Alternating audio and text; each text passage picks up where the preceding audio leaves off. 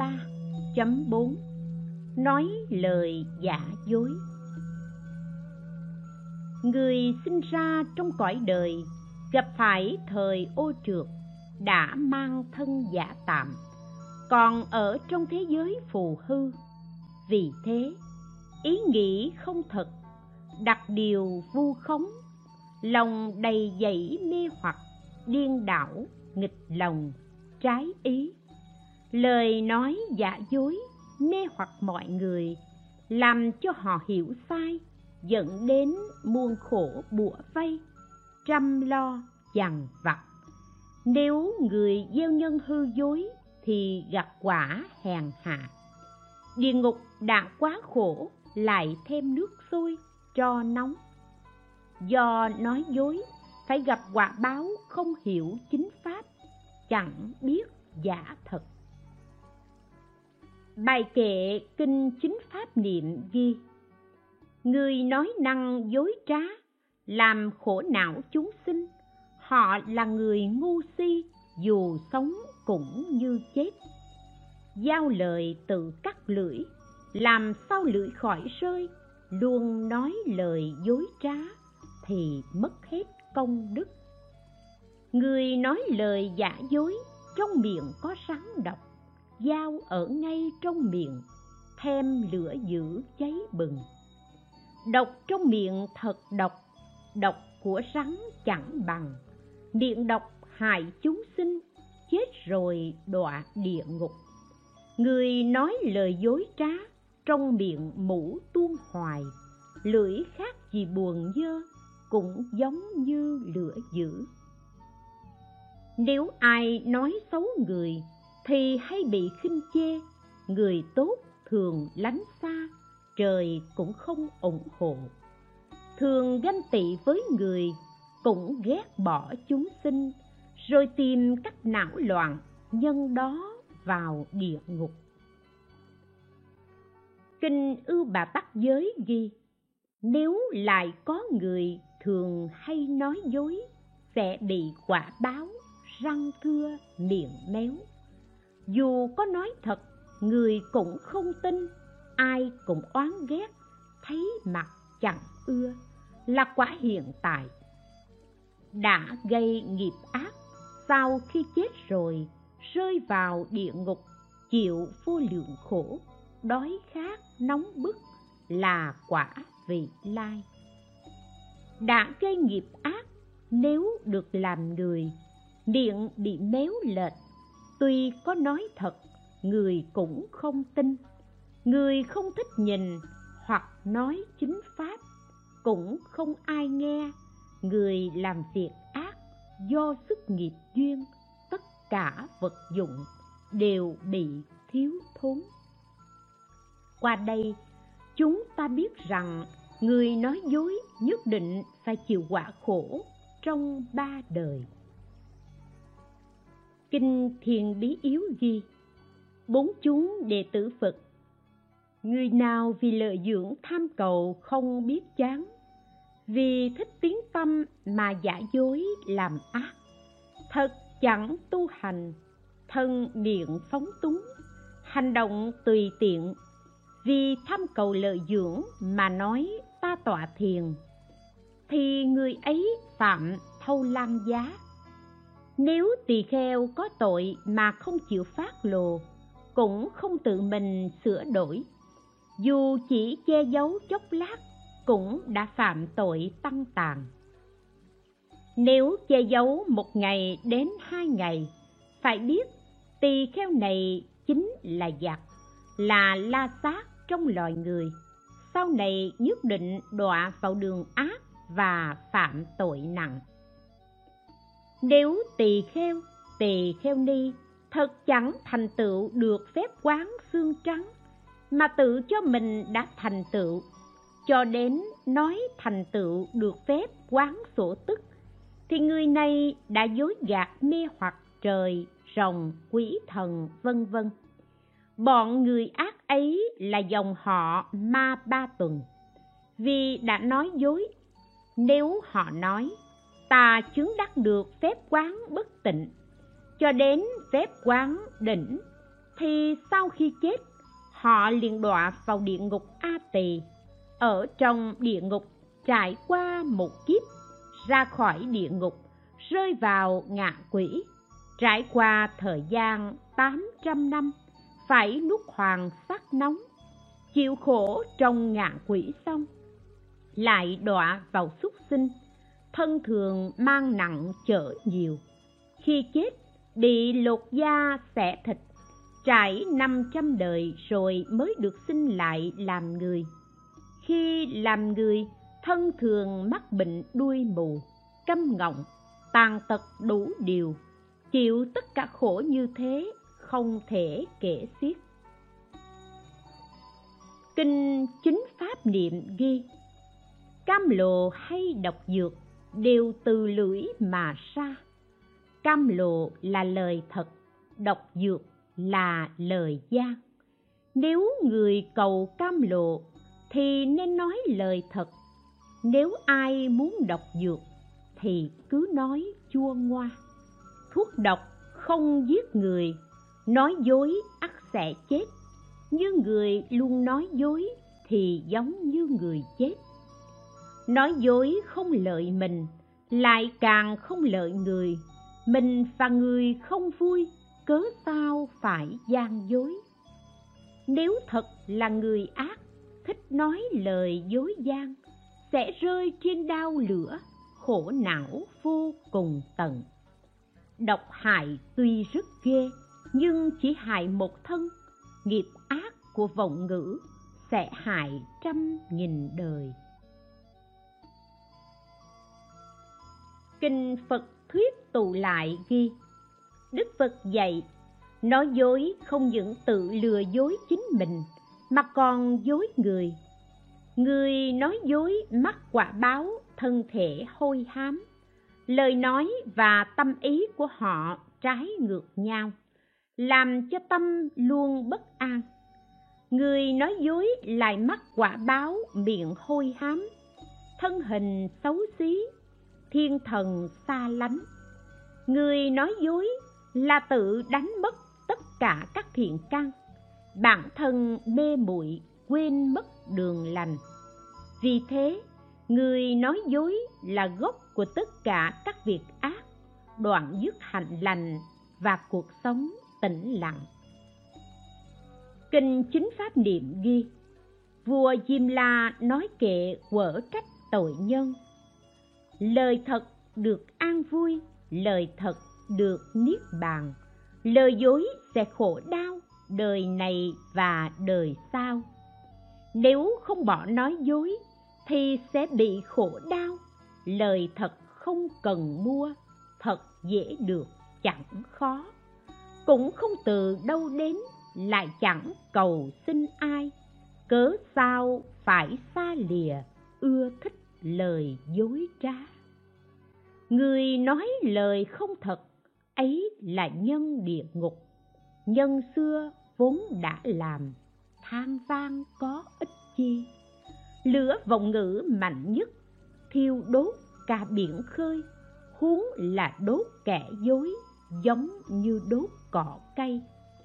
Nếu người không nói thật, mà luôn nói dối gian, người ngu si như thế, bỏ ngọc ngà, ôm đá nếu người không thương mình, mà thích vào địa ngục, lửa vọng ngữ nơi thân, lập tức đốt cháy hình.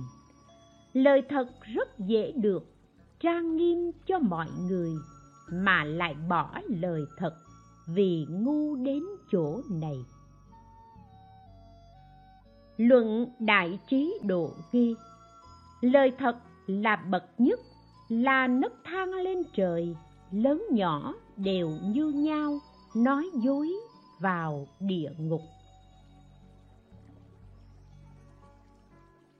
Luật tác bà đa ghi, người không nói dối, khi thuyết pháp, luận nghị, dẫn giải nếu gặp những vấn đề không phân định được là phải hay trái, thì không được tự cho mình là đúng mà phải chí thành học người.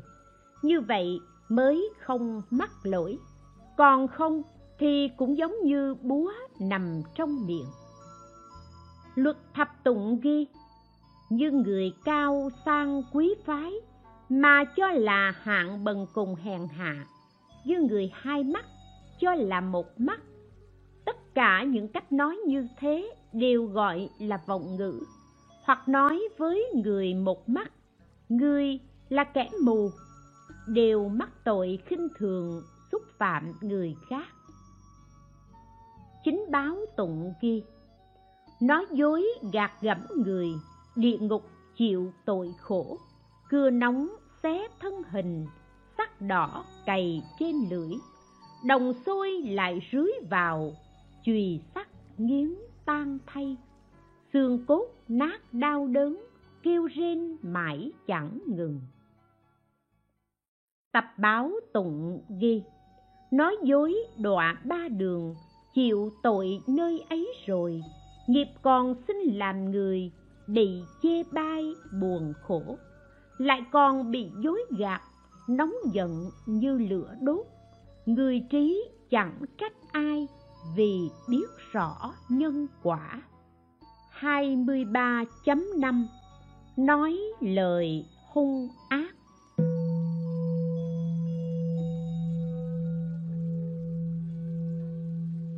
Ngọn lửa giận hờn của hàng phàm phu lúc nào cũng hừng hực. Hễ gặp điều kiện liền bùng cháy, Vấp phải nghịch cảnh liền nổi giận. Vì thế, chúng sinh hễ buông lời liền giận dữ, mở miệng đốt cháy lòng, làm tổn thương người khác, đau đớn hơn dao cắt. Người nào nói ra những lời lẽ như thế thì trái với thiện tâm của bồ tát, ngược với lời dạy từ ái của đức phật.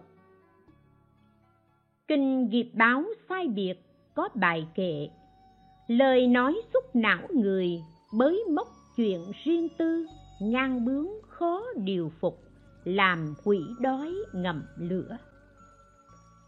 Luận đại trí độ ghi có một con quỷ đói đời trước nó làm người. Thường nói năng thô lỗ và hay dùng lời ác mắng nhiếc chúng sinh. Chúng sinh oán ghét người này, xem như kẻ thù. Vì nghiệp nói lời thô ác ấy, nên sau khi chết, người ấy bị đọa vào trong loài quỷ đói này. Kinh pháp cú ghi, dù làm sa môn, nhưng nếu không giữ thân, miệng mà cứ nói lời thô lỗ, làm tổn thương nhiều người người ấy chẳng những không được mọi người kính mến, mà những bậc có trí tuệ cũng không thương xót. Sau khi chết, thần thức người ấy quanh quẩn mãi trong ba đường. Sinh rồi chết chết rồi sinh, chịu khổ vô cùng. Lại cũng chẳng được phật và các bậc hiền thánh thương xót nếu chúng sinh dù thân không có lỗi, nhưng do không giữ gìn cẩn thận khẩu nghiệp, thì cũng bị đọa vào đường ác. Luận ghi, bấy giờ có một con quỷ, đầu của nó giống như đầu heo, dòi từ trong miệng bò ra, nhưng toàn thân lại có ánh sáng sắc vàng rực rỡ. Con quỷ này đời trước là một tỳ kheo vì dùng lời lẽ thô ác, mắng nhiếc tỳ kheo khác, nên mắc quả báo bị trùng từ trong miệng bò ra. Lại nhờ giữ giới, nên thân có ánh sáng sắc vàng rực rỡ.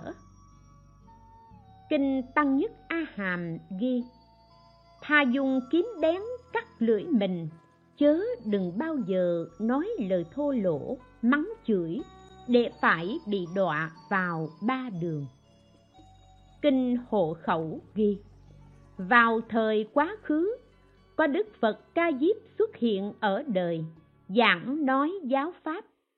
Khi việc giáo hóa đã hoàn mãn, ngài vào cảnh giới vô dư niết bàn.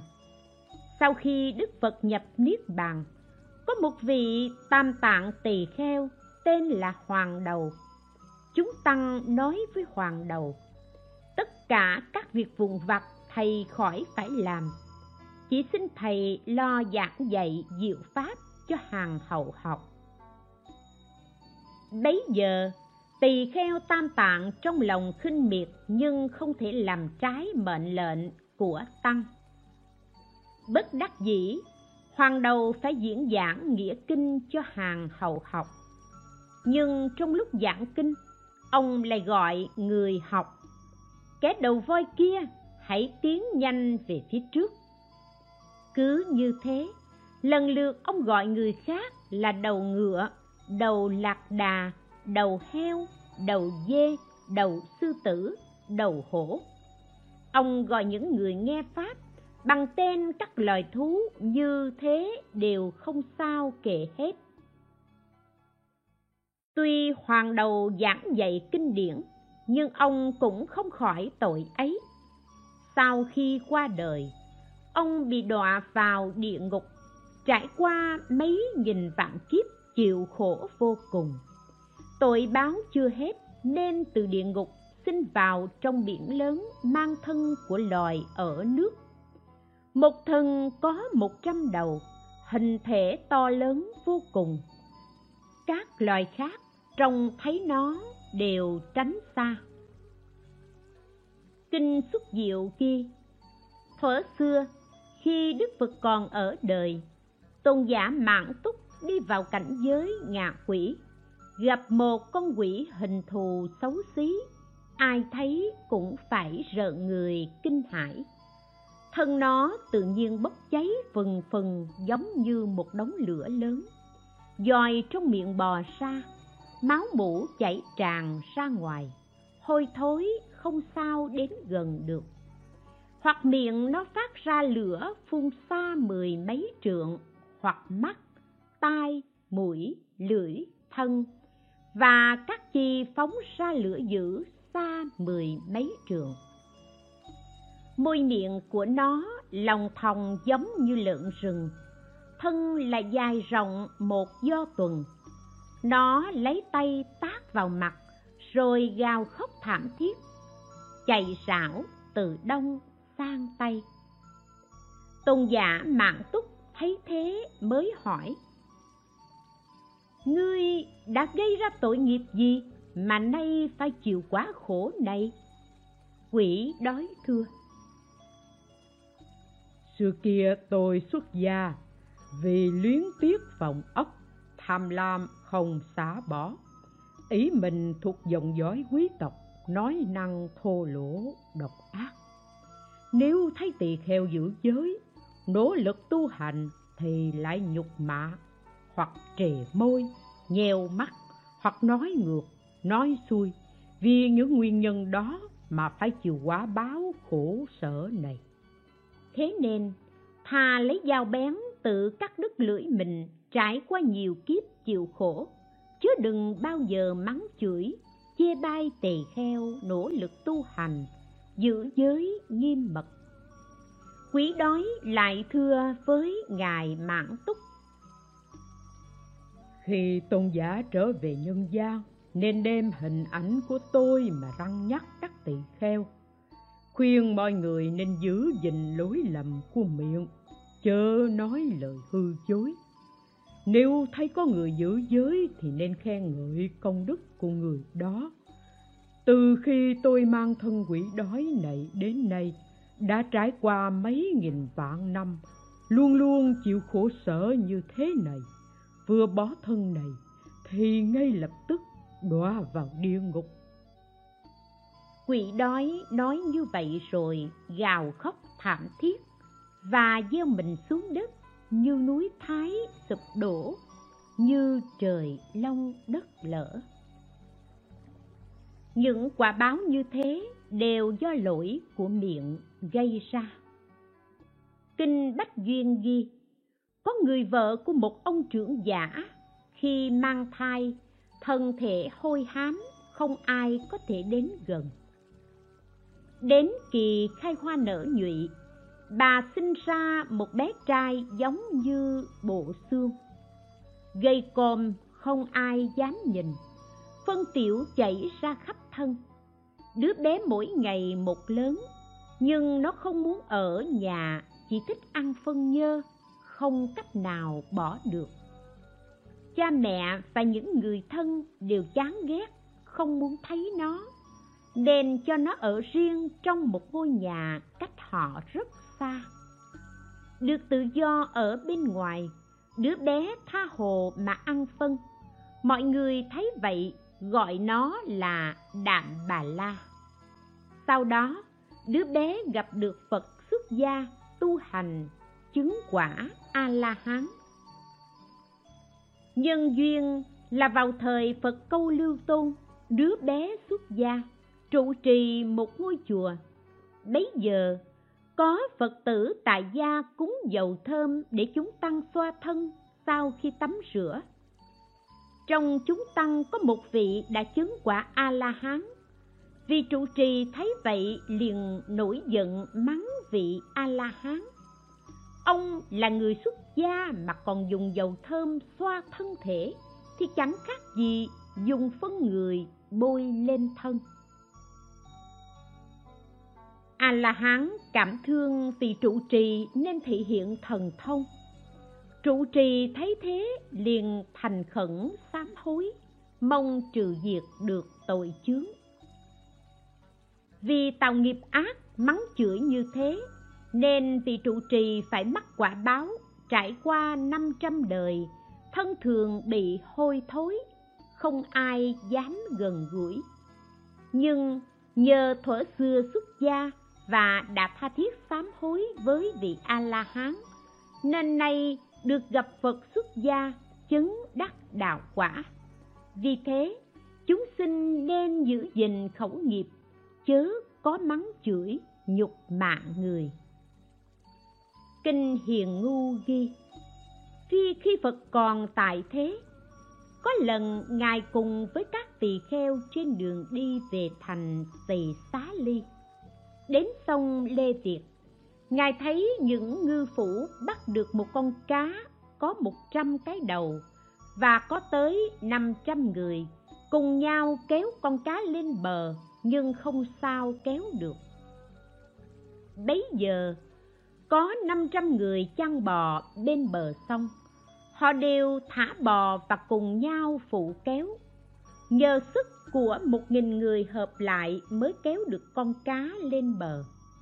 Thấy con cá quái lạ, mọi người tranh nhau đến xem. Phật và các tỳ kheo cũng đến, đức phật liền hỏi. Ngươi có phải là ca tỳ lê không? Con cá đáp. Thưa phải. Ngài lại hỏi thầy của ngươi hiện đang ở đâu? Con cá đáp. Thầy tôi là đã bị đọa vào địa ngục a tỳ rồi. Lúc ấy tôn giả a nan chứng kiến và nghe qua câu chuyện lấy làm lạ mới thưa phật. Bạch đức thế tôn chuyện này là thế nào? Phật bảo a nan thuở xưa khi phật ca diếp ra đời, có một người dòng dõi, bà la môn người này sinh được một người con trai đặt tên là ca tỳ lê. Ca tỳ lê thông minh, học rộng, nghe nhiều, bậc nhất. Sau khi cha ca tỳ lê qua đời, người mẹ hỏi, này, con đã là bậc cao minh, thế gian này có ai biện luận thắng con không? Người con thưa. Hàng sa môn rất giỏi, còn có nghi ngờ gì đến hỏi họ. Họ đều giải thích cho con hiểu rõ. Ngược lại, nếu họ hỏi con con không sao trả lời được. Người mẹ hỏi con, làm thế nào con có thể học được pháp của họ? Người con thưa nếu muốn học pháp của họ thì phải làm sa môn. Chúng ta là hàng bạch y, làm sao có thể học được? Người mẹ bảo con, nay con tạm giả làm sa môn để học pháp của họ. Khi nào học thành sẽ trở về nhà. Người con nghe theo lời mẹ dạy, giả làm tỳ kheo. Trải qua một thời gian ngắn người con học thông cả tam tạng và hoàn tục trở về nhà. Người mẹ lại hỏi, bây giờ con biện luận thắng họ chưa? Người con thưa, vẫn chưa thắng được họ. Người mẹ lại bảo con, từ nay trở về sau, mỗi khi đàm luận với họ, nếu không thắng thì con quay sang chửi mắng. Làm như thế con sẽ thắng được họ. Người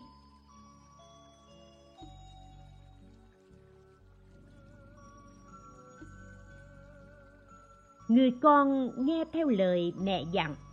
Sau đó, người con đàm luận với các tỳ kheo bị thua. Nhớ lời mẹ dặn, liền quay sang mắng các tỳ kheo. Các ông là những sa môn ngu đần, không hiểu biết. Đầu các ông như đầu thú. Thế rồi, người con dùng đến cả trăm đầu thú để so sánh, mắng chửi các tỳ kheo. Do trước kia, người con mắng nhiếc các tỳ kheo như vậy, nên nay mắc quả báo phải mang thân cá. Một thân có một trăm đầu đủ tất cả các loại đầu của các loài cầm thú như đầu lạc đà, đầu lừa, đầu bò, đầu ngựa, đầu heo, đầu dê, đầu chó, vân vân. Tôn giả a nan hỏi phật, đến khi nào người con kia mới thoát khỏi thân cá này? Đức phật bảo a nan trong kiếp hiền khi một nghìn đức phật xuất hiện và nhập diệt hết rồi kẻ ấy vẫn không thoát khỏi thân cá này thế nên mọi người phải hết sức cẩn trọng đối với ba nghiệp thân khẩu và ý Chuyện về hành trình của Vương Huyền sách ghi Khi còn ở đời, có lần Đức Phật đi đến thành Tỳ Gia Lê. Ngài quan sát thấy tất cả chúng sinh chịu nhiều khổ não nên muốn cứu độ. Ngài lại thấy trong nước kia có hai nhóm kê việc trá. Tổng cộng 500 người đánh được một con cá lớn ma kiệt ở sông Bà La Câu Mạc để. Con cá có 108 đầu, 36 con mắt. Nó có nhiều đầu, hình thù giống với đầu của nhiều loại thú khác nhau, như đoạn trước đã mô tả. Đức Phật nói Pháp cho con cá nghe. Cá liền xả báo thân ngay lúc đó và được sinh lên trời làm thiên tử sau đó cá quan sát biết thân trước mình là một con cá lớn nhờ nghe phật thuyết pháp mà được sinh lên trời nó mang tất cả các thứ hoa hương chổi ngọc châu báu cõi trời trở lại nhân gian đến cúng dường phật. Bấy giờ hai nhóm kia việt tra chứng kiến đều sám hối lỗi lầm. Họ cùng nhau tiến về hướng bắc cách sông Bà La Câu Mạc Để hơn một trăm bước, đốt lưới, thiêu cá, lại dùng bình bằng đồng đựng hết tro tàn và chôn cất kỹ lưỡng. Đồng thời, họ xây dựng một ngôi bảo tháp ngay trên chỗ Đức Phật đã nói Pháp và dựng một bức tượng cao lớn cho đến nay vẫn còn. Tháp ấy được xây dựng đúng như Pháp cho nên ai thấy cũng hài lòng kinh bách duyên ghi khi đức phật còn tại thế, bấy giờ vợ của vua ba tư nặc là hoàng hậu mạc lợi phu nhân sinh được một công chúa tên là kim cương. Kim cương vô cùng xấu xí, da dẻ sần sùi như da rắn, đầu tóc khô cứng như đuôi ngựa. Vua thấy vậy không vui, ra lệnh giam ở thâm cung không cho ra ngoài công chúa ngày một lớn và đã đến tuổi lấy chồng. Vì thế, vua sai một đại thần. Khanh hãy đi tìm một người trước đây vốn thuộc dòng họ giàu có, nhưng nay bị nghèo thiếu, rồi dẫn người đó đến gặp trẫm. Vị đại thần vân lệnh vua tìm được một người như thế liền dẫn đến gặp vua vua đưa người ấy đến chỗ vắng rồi nói nhỏ.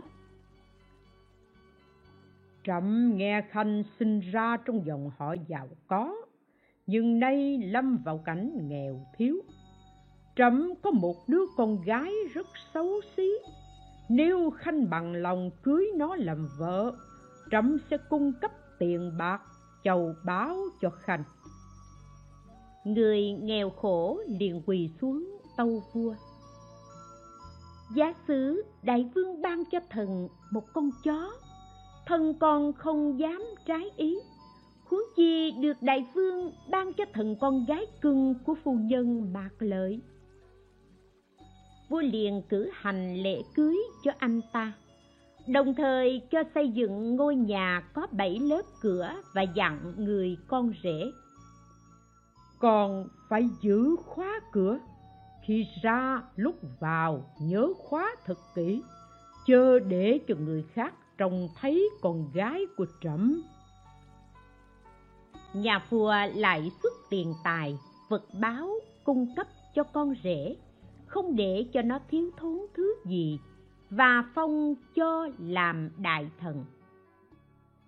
Một thời gian sau, các nhà giàu có trong nước cùng nhau tổ chức yến tiệc theo quy định. Khi tham dự đại hội, mỗi người phải dắt vợ đi cùng. Nên tất cả mọi người, ai cũng dắt vợ theo. Riêng vị đại thần kia chỉ đến một mình. Mọi người lấy làm lạ và cho rằng, vợ của anh ta hoặc là rất đẹp, hoặc là quá xấu, nên không dám xuất hiện trước mọi người. Vì thế, chẳng đến dự hội đại hội hoàng mãn mọi người cùng nhau phục rượu vì đại thần kia đến say, lăn ra ngủ. Họ tìm lấy chìa khóa cửa trong người anh ta, rồi cử năm người đến nhà vị ấy xem thực hư thế nào. Khi năm người đến mở cửa nhà vị đại thần, người vợ đoán biết không phải chồng mình. Nàng tự trách, buồn bã, thầm nghĩ đời trước, ta tạo tội gì mà bị chồng giam cầm không thấy mặt trời, mặt trăng thế này? Nghĩ như vậy rồi, cô ta liền vọng hướng về phật chí tâm, đảnh lễ và nguyện. Xin phật từ bi đến chỗ con, cứu giúp khổ nạn cho con.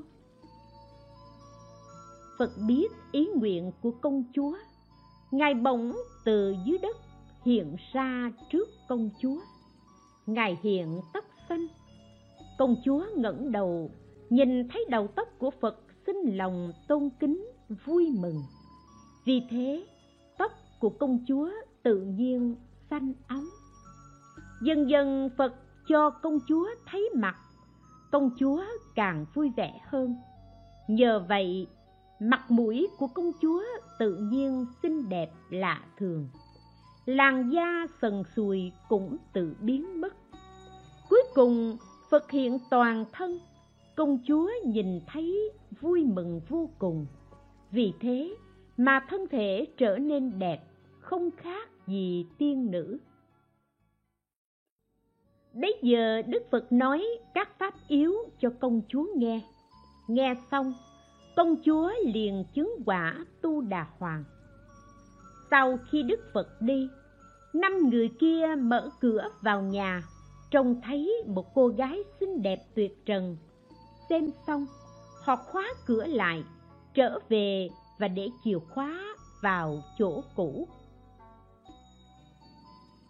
Sau khi tỉnh rượu, người chồng trở về nhà trông thấy vợ mình tự nhiên đẹp đẽ lạ thường. Anh ta vô cùng vui vẻ và hỏi vợ. Nàng là ai? Người vợ trả lời. Thiếp là vợ của chàng đây. Người chồng nói. Trước kia nàng xấu xí, vì sao nay lại đẹp đẽ thế này? Người vợ trình bày lại mọi việc đã xảy ra cho chồng biết rồi nói với chồng, thiếp muốn gặp vua cha, chàng hãy giúp thiếp thưa với phụ vương. Người chồng vào cung tâu với vua nay công chúa muốn đến ra mắt bệ hạ. Vua nói với con rể, đừng bao giờ để đề cập đến việc này. Hãy mau mau giam vợ ngươi lại, chớ để nó ra ngoài người con rể tâu với vua cha. Nương tử của con nhờ oai thần của phật mà nay được đẹp đẽ, chẳng khác gì tiên nữ. Vua nghe như thế, liền sai người đến đón con gái mình về cung. Thấy con xinh đẹp lạ thường, vua sung sướng vô cùng. Sau đó, vua dẫn công chúa đến gặp phật và bạch không biết. Công chúa đời trước gieo trồng phúc đức gì mà được sinh vào dòng họ giàu sang nhưng lại xấu xí như thế? Đức phật nói, vào thời quá khứ, ở nước ba la nại có một trưởng giả, thường cúng dường cho một vị bích chi phật. Nhưng vị bích chi phật này có thân hình rất xấu xí con gái của trưởng giả thấy vị bích chi phật xấu xí. Cô cười chê, người gì đâu mà da dẻ sần sùi xấu xí thế này. Vì khinh chê vị bích chi phật, nên này công chúa mắc phải quả báo như vậy. Khi sắp nhập niết bàn, bích chi phật liền hiện 18 món thần biến. Người con gái thấy rồi tự trách mình khẩn thiết, cầu xin sám thối vì thuở xưa chê cười bích chi phật, nên cô gái thường bị quả báo thân hình xấu xí. Do biết ăn năn sám hối kịp thời, nên nay thân hình đẹp đẽ trở lại. Do cô gái có tâm cúng dường, nên dù sinh ở đâu cũng được làm người tôn quý, giàu có, vui sướng. Kinh hưng khởi hạnh ghi thuở quá khứ, đức thích ca thì dùng lời ác mắng đức ca diếp. Sa môn đầu trọc ngu đần ấy, làm gì có phật đạo? Vì thế nên kiếp sau cùng, trong sáu năm, mỗi ngày ngài chỉ ăn một hạt mè, hạt gạo hay hạt đậu lớn, khổ hạnh như thế kinh tu hành đạo địa có bài kệ ghi, tính ngông hay nói càng, thô tháo không mềm mại, đến đây lại nói kia chẳng nghĩ lợi cho người. Lời nói không rõ ràng, trong tâm nghĩ kế độc, như lửa dưới tro tàn, người đạp xẻ phỏng chân hay nói lời nhỏ nhẹ thuận theo ý của người nói làm luôn đi đôi, không tổn hại người khác. Như hoa đẹp trên cây, ắt sẽ cho trái ngọt. Như lời dạy của phật, tâm miệng thường hợp nhau.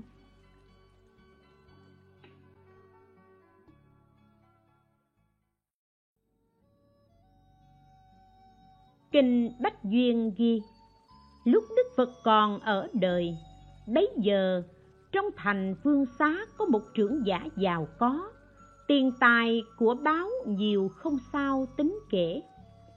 Vợ trưởng giả mang thai đủ 10 tháng. Đến ngày khai hoa nở nhụy bà chuyển bụng nhưng không sinh được.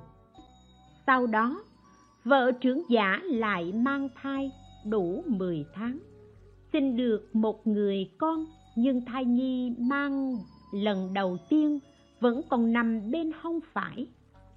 Theo thứ tự như thế, bà mang chín lần lần nào cũng tròn 10 tháng là sinh con. Chỉ riêng thai nhi đầu tiên cứ nằm hoài trong bụng mẹ. Một hôm, vợ trưởng giả bị bệnh nặng. Mặc dù đã dùng nhiều loại thuốc để chữa trị, nhưng bệnh vẫn không thuyên giảm.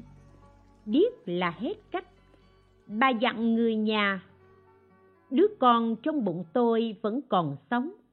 Nếu tôi qua đời, mọi người nhất định phải mổ bụng tôi để cứu lấy đứa con và nuôi dưỡng nó.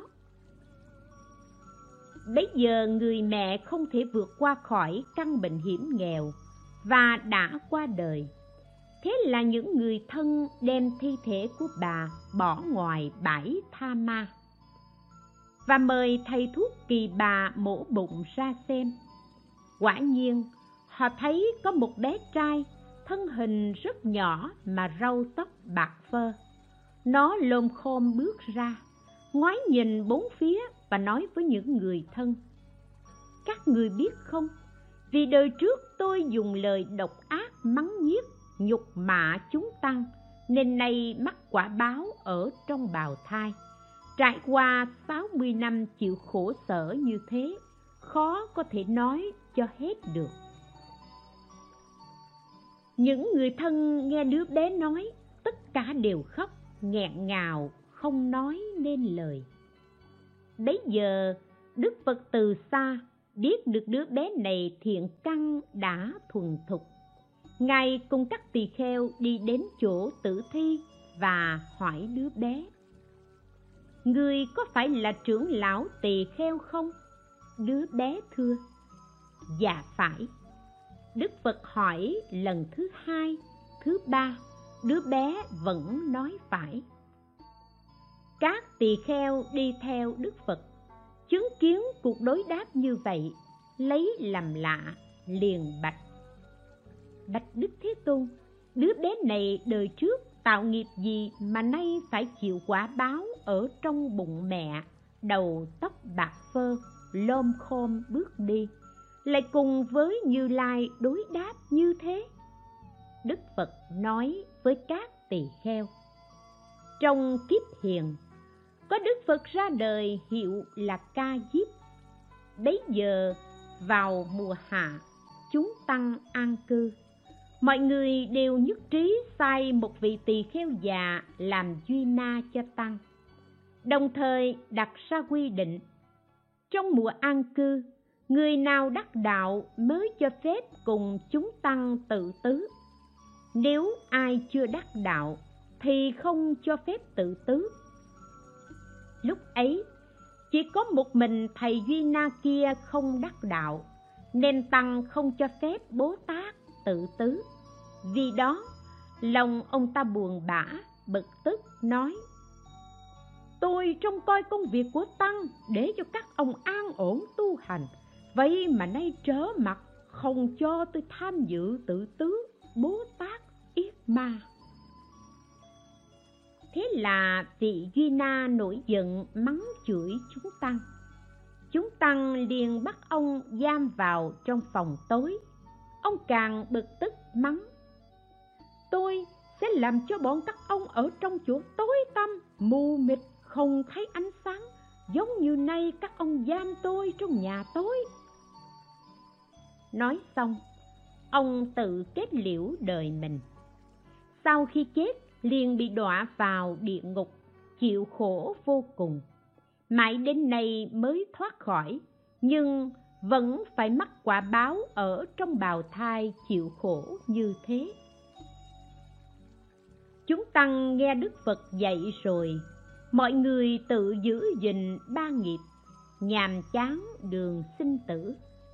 Có người chứng được bốn quả sa môn, có người phát tâm cầu chứng quả bích chi phật, có người phát tâm cầu chứng quả vô thượng bồ đề. Thế rồi trưởng giả đem đứa bé về nhà nuôi dưỡng. Đứa bé ngày một lớn khôn, họ cho đứa bé theo phật xuất gia, tu tập và chứng quả a la hán phật bảo các tỳ kheo, vì trong quá khứ người ấy từng cúng dường chúng tăng và làm duy na trong coi công việc của tăng, nên nay mới được gặp phật, xuất gia, chứng quả. Tỳ kheo, các tỳ kheo nghe đức phật dạy rồi vui vẻ làm theo bài kệ tụng về chính báo ghi, lời ác như tên độc, người trúng bị tổn thương, cửa ngục mở đang chờ, rơi vào chảo nước sôi. Cắt lưỡi buộc phải ăn, đau khổ không kể xiết. Nếu không có lợi ích, sao chẳng phòng lời nói? Bài kệ tụng về tập báo kia lời ác phạm người, bị địa ngục thiêu đốt. Nếu xin lại làm người, thường nghe lời đay nghiến. Dạ như có luận bàn, bị người thêm hờn oán. Cam tâm chịu quả báo, bỏ ác thiện tự nhiên. Chúc giải huệ hành dịch.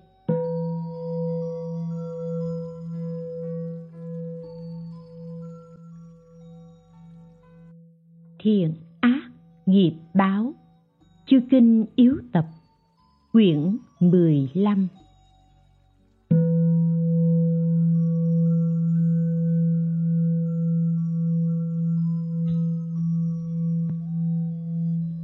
23 10 việc ác, tiếp theo. 23.6 Nói lưỡi đôi chiều.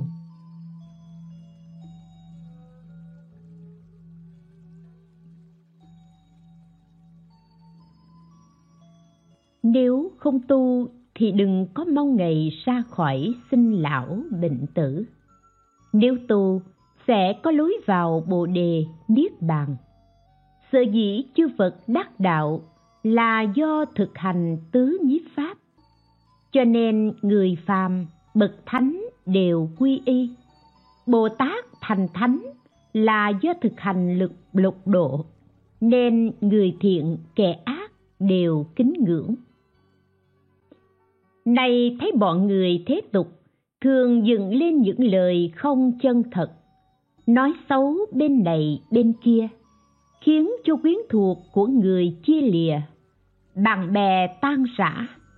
Do thích gieo các nghiệp bất hòa, nên họ chiêu lấy quả báo sinh ly giả sử dùng lòng tốt dạy người xa lìa kẻ ác, thì cũng là việc phá hoại nhưng có lợi ích cho người nên không bị tội.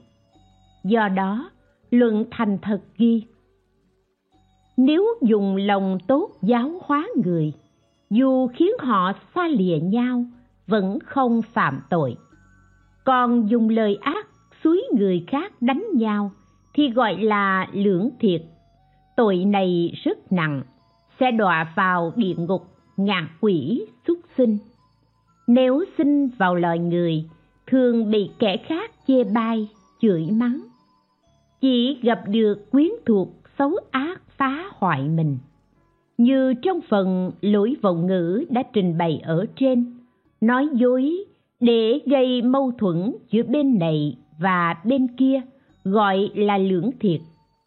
Người phạm tội này thì chịu quả báo khổ trong ba đời, như trên đã nói rõ không cần trình bày lại. Luật tứ phần ghi, đức phật bảo các tỳ kheo, các ông hãy lắng nghe. Ngày xưa, có hai con thú dữ kết bạn với nhau. Một con sư tử tên thiện nha, một con cọp tên thiện bác. Ngày đêm cùng nhau săn bắt hươu nai để ăn thịt lúc ấy có một con chồn thường theo sau hai con thú kia ăn thịt thừa để sống. Bấy giờ chú chồn suy nghĩ, này, ta không thể theo họ mãi như thế được. Phải tìm cách gì khiến chúng cãi vã, không còn đi chung với nhau nữa. Nghĩ như thế rồi, nó liền đến chỗ sư tử thiện nha nói, cọp thiện bác nói với tôi ta sinh nơi tốt đẹp, dòng tộc cao quý, tướng mạo và sức mạnh cũng hơn thiện nha. Vì sao? Vì mỗi ngày ta đều ăn thịt tươi ngon, thiện nha theo sao, ăn những thức ăn thừa của ta để sống. Thiện bác còn nói kệ, tướng mạo và nơi sinh, sức mạnh đều hơn cả, thiện nha không bằng ta, thiện bác nói như thế thiện gia hỏi chồn, làm sao ngươi biết được việc này? Chồn đáp, các anh gặp nhau sẽ tự biết. Bấy giờ chồn lén nói với thiện gia rồi, liền đến chỗ thiện bác nói, anh biết chăng? Thiện gia nói, hiện nay dòng tộc nơi sinh và sức mạnh của ta đều trội hơn thiện bác. Vì sao vì ta thường ăn thịt tươi ngon, còn thiện bác theo sau, ăn thức ăn dư thừa của ta để sống. Thiện nha còn nói kệ. Tướng mạo và nơi sinh, sức mạnh đều hơn cả. Thiện bác không bằng ta, thiện nha nói như thế. Thiện bác hỏi, làm sao ngươi biết được việc này? Chồn đáp, hai anh gặp nhau sẽ tự biết. Sau đó, hai con ác thú gặp mặt, nhìn nhau rất giận dữ. Sư tử thiện nha liền nghĩ, ta phải hỏi rõ việc này. Nghĩ thế rồi, liền ra tay đánh thiện bác và nói kệ hỏi, tướng mạo và nơi sinh, sức mạnh đều hơn cả, thiện nha không bằng ta thiện bác nói thế ư? Thiện bác nghĩ, chắc chắn là do con chồn muốn chúng ta đánh nhau. Nó liền nói kệ đáp. Thiện bác không hề nói tướng mạo và nơi sinh, sức mạnh đều hơn cả, thiện nha không bằng ta. Nghe lời không lợi ích, tin lời kẻ đâm thọc, tự hủy hoại tình thân, khiến trở thành oan gia nên dùng trí chân thật để diệt trừ sân hận.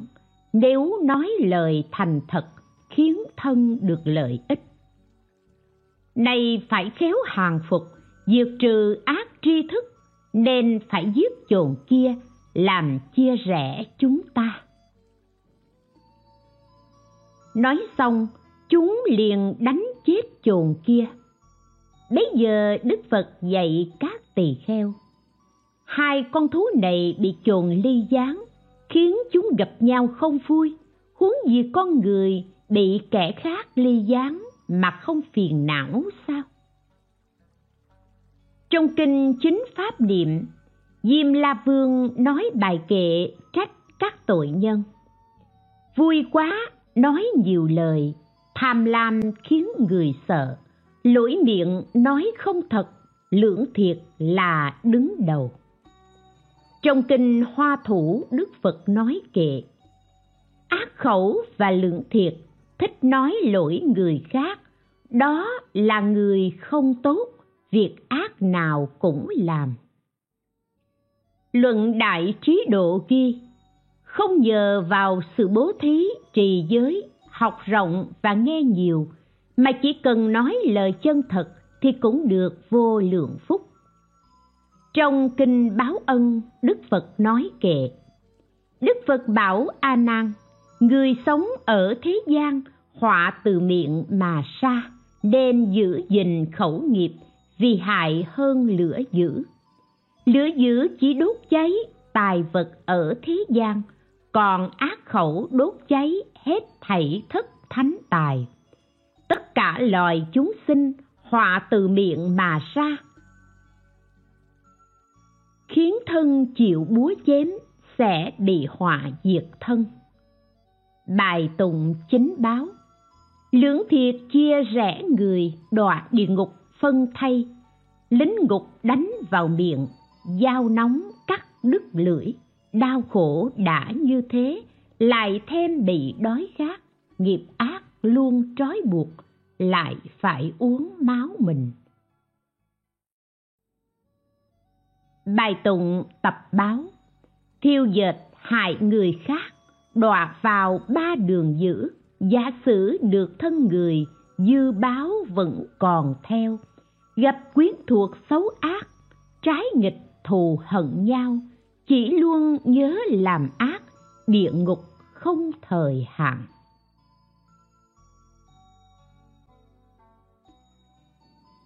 Hai mươi ba chấm bảy nói lời nịnh hót.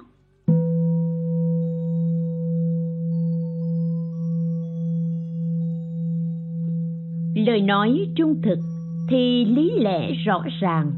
Lời thiêu dệt luôn trái với sự thật. Do trung thực nên có lẽ thật. Vì chân thật nên phúc đức phát sinh. Phúc đức sinh nên thành bậc thánh vì ý ngữ nên giả dối, vì giả dối nên tội sinh. Tội sinh nên phải chịu khổ. Vì vậy đạt đến chân lý để cầu thánh quả. Cần phải nói lời chân thật. Nếu nói lời giả dối, thì trái với chân lý. Những lời nói không ngay thẳng đều gọi là ý ngữ. Những lời thiêu dệt không lợi ích cho mình và người chỉ làm tăng thêm tâm buông lung, nuôi lớn các điều bất thiện, khiến người rơi vào trong ba đường ác. Sau khi chịu tội xong, người đó được sinh lại làm người. Dù nói ra lời chân thật, thì mọi người vẫn không tin. Tất cả những lời nói không rõ ràng cũng gọi là ỷ ngữ. Nên luận thành thật ghi tuy nói lời chân thật, nhưng không đúng lúc, cũng là ỷ ngữ. Trong luận đại trí độ có bài kệ, đọa vào loài ngạ quỷ, miệng thường phun lửa dữ, kêu gào vang khắp nơi, là nghiệp báo của miệng. Tuy học rộng hiểu nhiều, ở trong chúng nói pháp do gieo nghiệp bất tín nên mọi người không tin muốn học rộng nghe nhiều, được mọi người tin tưởng, thì phải nên thành thật, không nói lời thiêu dệt. Luận tác bà đa ghi, bốn lỗi của miệng kết hợp qua lại, mỗi lỗi có bốn trường hợp. Một, lưỡng thiệt nhưng chẳng phải vọng ngữ, cũng chẳng phải ác khẩu như có người đem lời người này đến nói với người kia. Vì truyền đạt đúng sự thật nên chẳng phải vọng ngữ. Nói nhã nhặn nên chẳng phải ác khẩu, nhưng do có tâm ly gián nên gọi là lưỡng thiệt. Hai, lưỡng thiệt lại vọng ngữ nhưng không ác khẩu. Như có người đem lời người này đến nói với người kia với tâm muốn ly gián người khác, nên gọi là lưỡng thiệt. Vì người ấy truyền đạt không thật, nên gọi là vọng ngữ. Nói lời nhã nhặn, nên chẳng phải ác khẩu. Ba, vừa lưỡng thiệt, vừa ác khẩu, nhưng không vọng ngữ. Như có người đem lời người này đến nói với người kia, với tâm muốn ly gián người khác, nên gọi là lưỡng thiệt do người ấy dùng lời thô tháo nên gọi là ác khẩu xong truyền đạt chân thật nên chẳng phải vọng ngữ 4. Gồm cả lưỡng thiệt, vọng ngữ và ác khẩu. Như có người đem lời người này đến nói với người kia, với tâm muốn ly gián người khác, nên gọi là lưỡng thiệt. Vì người ấy truyền đạt không thật nên gọi là vọng ngữ, nói lời thô tháo nên gọi là ác khẩu. Vọng ngữ và ác khẩu mỗi loại cũng có đủ bốn trường hợp như thế. Ỷ ngữ luôn có mặt trong các trường hợp nên không trình bày riêng. Do đó luận thành thật ghi ba nghiệp khác của miệng hoặc có lúc kết với hợp nhau hoặc không nhưng ý ngữ nhất định có mặt trong cả bốn trường hợp. Bài tụng chính báo, lời thiêu dệt vô nghĩa khiến lòng người mê loạn, đoạn thiện căn người khác, đồng sôi rót vào miệng, sắc nóng thiêu đốt lưỡi, ruột gan đều cháy tan, đau đớn không thể nhẫn, khổ sở thường kêu trời bài tụng tập báo. Ỷ ngữ che chân lý, chết rơi vào đường ác. Ra khỏi được làm người, lời nói không rõ ràng.